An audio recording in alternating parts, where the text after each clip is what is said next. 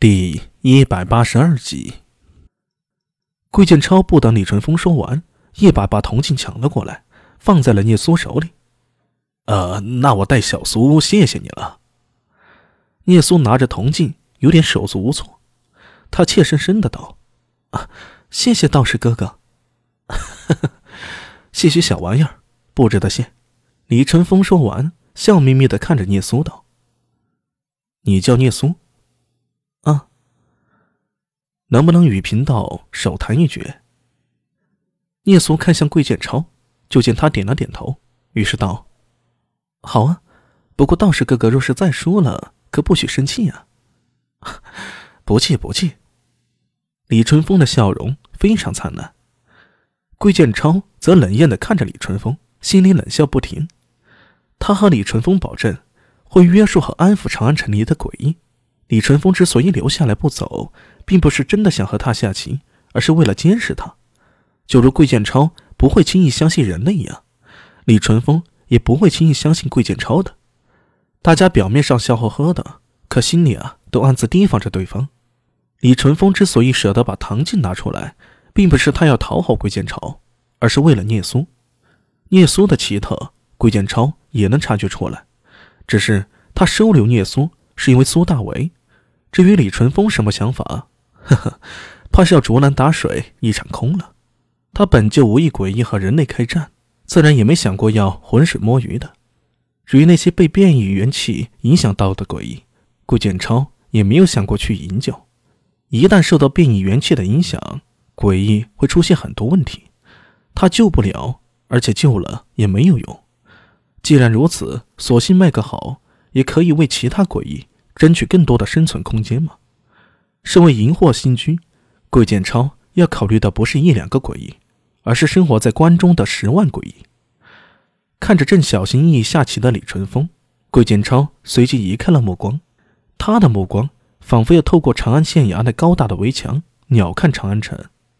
雨正在变小，可是风暴才刚刚开始。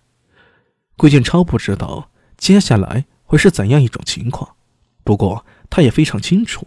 这场风暴持续不了太久，大事不在我。那陈硕呀，怕真的要打错算盘了。安仁坊南鲁，王府大门紧闭着，在墙外徘徊着两头变异鬼，他们虎视眈眈地看着王府大门，仿佛那大门里隐藏着什么让他们心动的事物。不过，他们也有些畏惧，即便失去了理智，他们还是能感受到院墙之内有可怕的存在。几次小心翼翼的试探之后，诡异终于耐不住内心的欲望，他们相视一眼，仰天长啸一声，向王府大门扑去。就在他们冲上台阶，靠近大门的刹那，那两扇大门却突然消失了。一群披着厚厚甲壳的虫子如潮水般涌来。诡异看到这一幕，顿时露出惊慌之色，转身就跑。可是甲壳虫的速度更快，瞬间就淹没了两头诡异的身体。伴随着院子里传来一长两短、三声尖锐的哨声，甲壳虫犹如潮水般退走，化作两扇坚厚的大门紧紧关闭。台阶上，两头诡异已经血肉不存，只剩下两座白森森的骨架了，接受着雨水的冲刷，地面上没有半点血迹，就好像什么都没发生一样。狄仁杰的面颊抽搐了一下，看着王静之，怀远。这是黑甲兽。王进直收起哨子，微微一笑：“当年我被贬岭南，与当地巫医交往甚多，并从他们那里学了祝由术。这些黑甲兽其实是岭南一种十分常见的虫子，性情温顺。温顺。”狄仁杰瞪着王进直，差点破口大骂：“我信你个邪呀！”邪路不存呐！你还说他们温顺？正是因为温顺，所以容易捕捉。你也知道，岭南多瘴气蛇虫，山间出没猛兽，非常凶险。武医常年在山川中行走，寻找药材，难免会遇到危险。为了自保，他们采集甲壳虫，以祝由术进行祭炼，最终变成了现在的模样。我当时也好奇啊，于是就跟着他们学了这一手。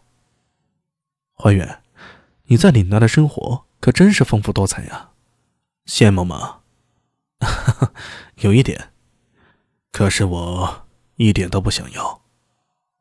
王进直露出寂寞之色，轻声道：“若当年不是受太子牵累，我又怎么会被流放岭南？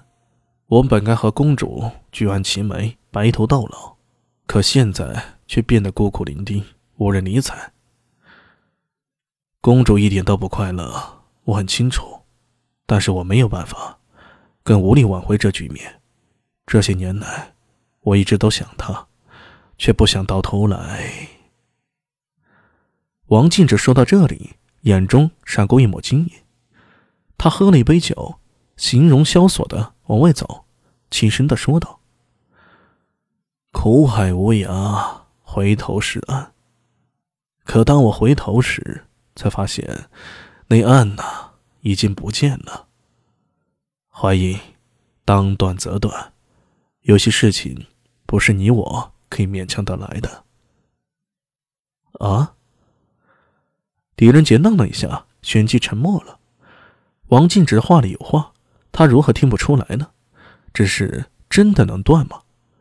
狄仁杰也不知道，只是呆呆的坐在客厅里，看着王庆哲的背影消失在了大厅之外。